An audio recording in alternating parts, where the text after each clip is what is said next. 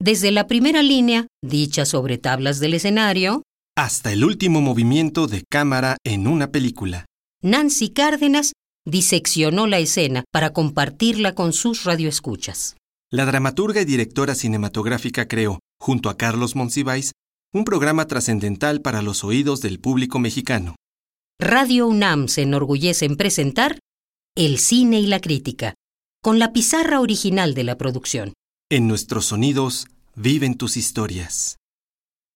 Y la crítica para transmitirse el domingo 12 de noviembre de 1967 con la participación de Beatriz Bueno, Carlos Monsiváis, Raúl Cosío, Claudio Obregón, Opera Antonio Bermúdez.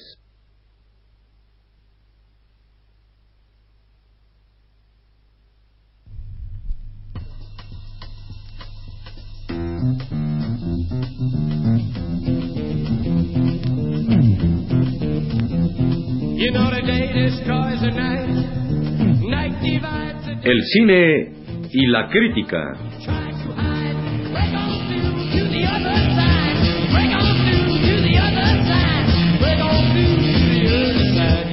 Una serie que escribe su nombre con la X porque ignora la más elemental ortografía.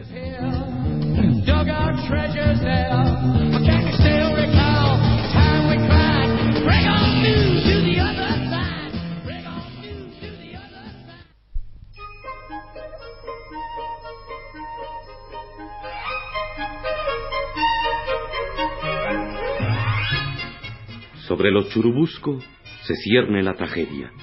Productores, actores y directores viven consternados. El éxito entre furibundo y agónico de la huelga, el hecho de que la reseña, pese a Life, continúe en Acapulco, no les permite dormir, no les deja conocer el reposo. Saben que les llegó la hora. Necesitan dejar de hacer churros, buscar nuevas rutas. Han perdido la batalla de la clase media y para darse una vuelta por sus fueros deben cambiar de táctica. La época del bodrio está definitivamente superada. Renovarse o trabajar es la consigna del cine mexicano.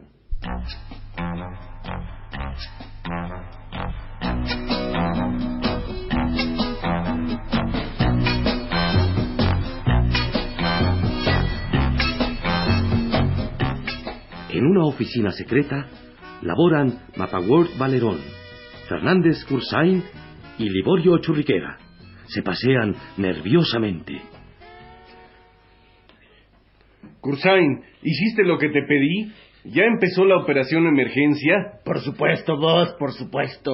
Ahorita debe llegar el agente cero, cero, cero. El, agente cero, cero, cero. ¿Te atreviste a llamarlo? No me quedaba otro remedio. Esta es una catástrofe. Cursain, deja de suspirar y abre la puerta. Yes, master. Oh, es el agente cero, cero, cero. Y oh, oh, ay, trae el equipo completo.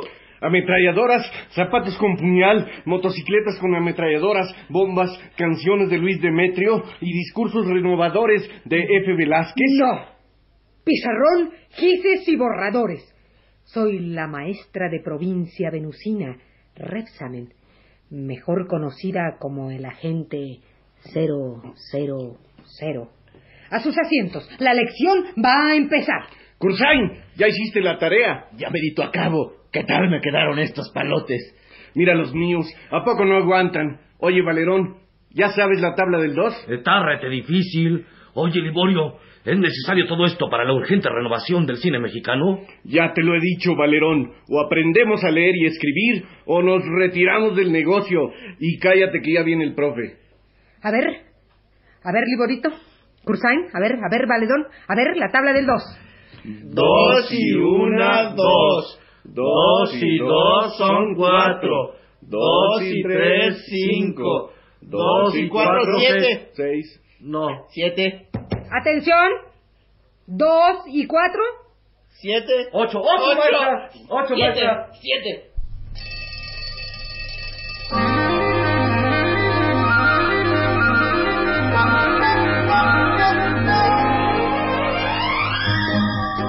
Aquí, la acción se alfabetiza, se va y regresa muy cultivada.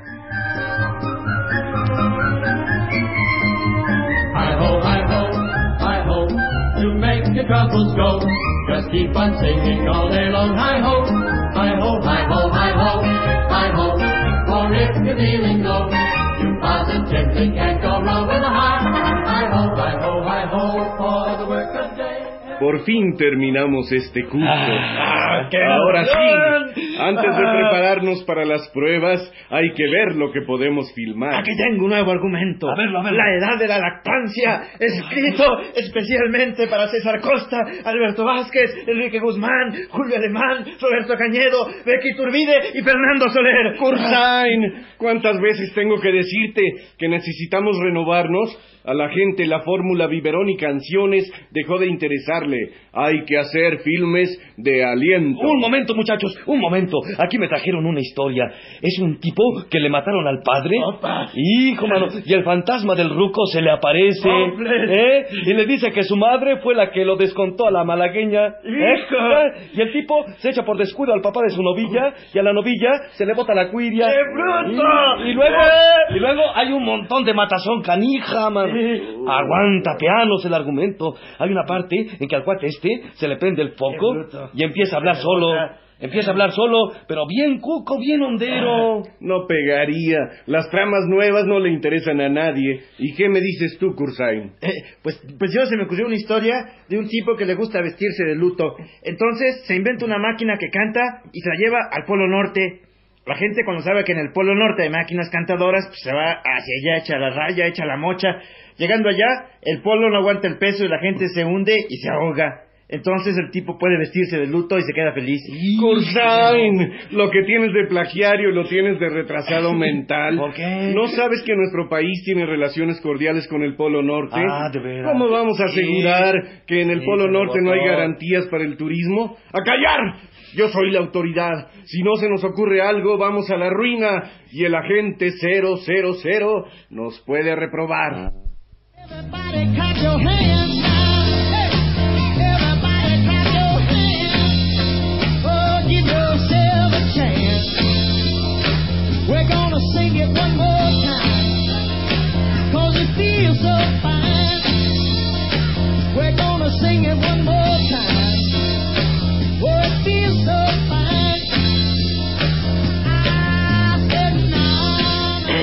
ya tengo el argumento, don Ligorio. Eh, a ver, ¿qué cosa está de moda? Eh, ya, ya saben la clave. Canal 5, frío. Canal 4, templado. Canal 2, le dieron al clavo. A ver, ¿qué cosa está de moda? Eh, la región más transparente del viento. No, eh, Canal 5. La prosa de Benítez, Eh, canal 4. la aspirina.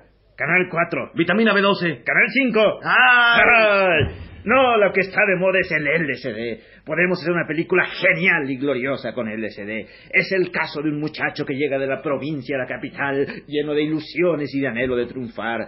Entonces entra a la zona rosa y pregunta, ¿qué debo hacer para ser conocido? Y le responden el viaje.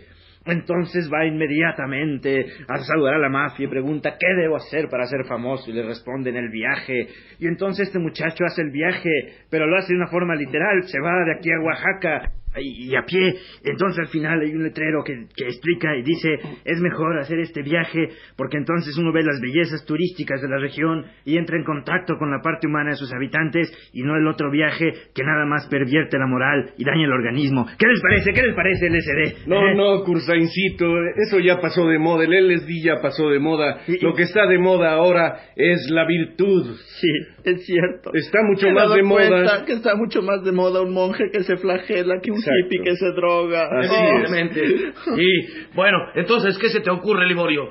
Estás escuchando El cine y la crítica. Programa realizado en 1967 por Carlos Monsiváis y Nancy Cárdenas.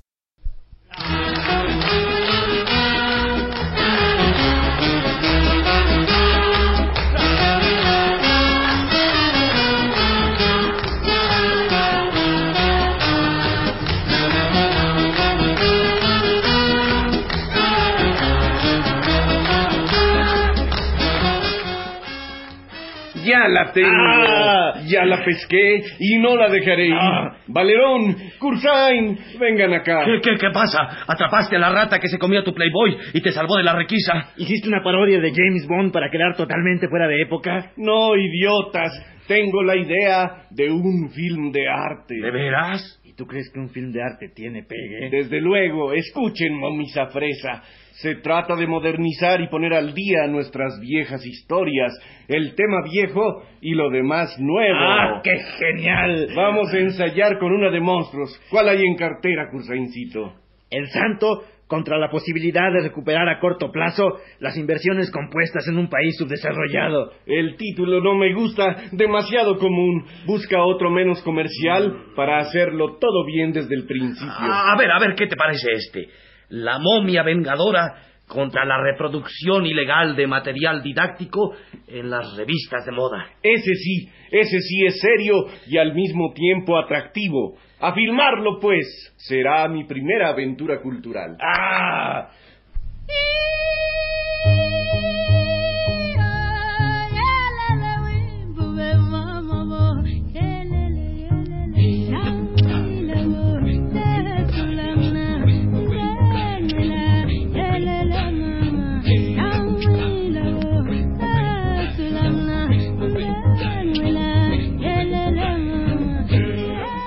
Acción se apena. Va a lo churubusco, ve la filmación un rato y viene a chismearnos. En el foro, los actores dan vida al script. Son María Curie y Simón de Beauvoir. ¿Tú crees, María, que saldremos con vida? Por supuesto. Eh, los vampiros no son sino un reflejo de las convenciones sociales de cada época. Como tú sabes, la novela gótica es una respuesta del irracionalismo contra el positivismo. ¿Y cómo te explicas los cadáveres con el orificio en la garganta? Eso es influencia de las películas norteamericanas. Silencio, María. Creo que nos vienen siguiendo. Muchas veces los temores externos no son sino una continuación de las frustraciones psicológicas de la primera infancia. A Hitler su niñera lo tiró un día de las escaleras. Por consiguiente, María, María, María, ¿dónde estás? Oh, logos mío, está muerta y con un orificio en la garganta. Es inútil. No supo racionalizar sus vehemencias secretas. Este es un buen tema para mi próxima conferencia.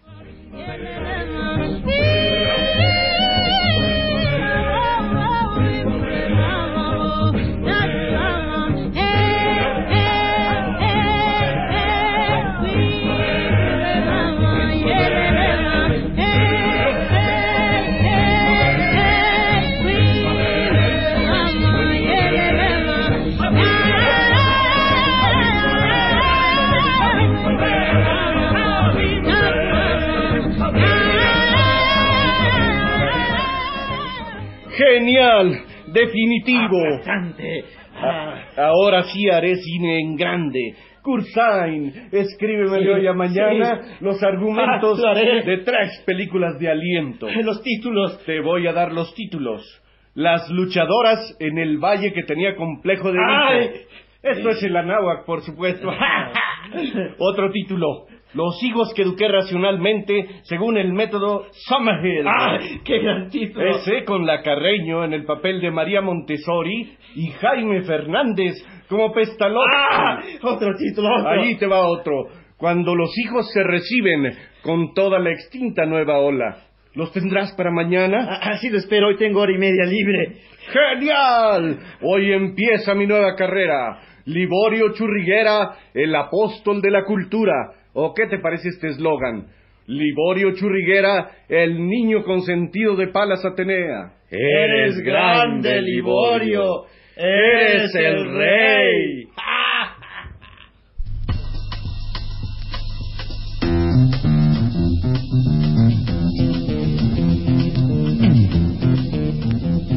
You know the day destroys the night, night divides the day. Try El cine y la crítica. Una serie galopante por los llanos del cuadrante.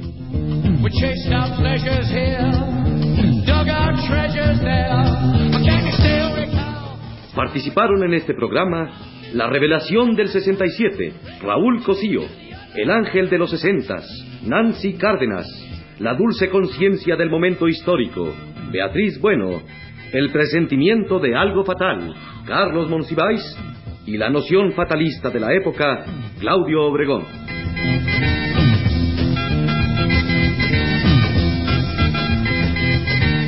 Además, la pericia sintomática de Antonio Bermúdez.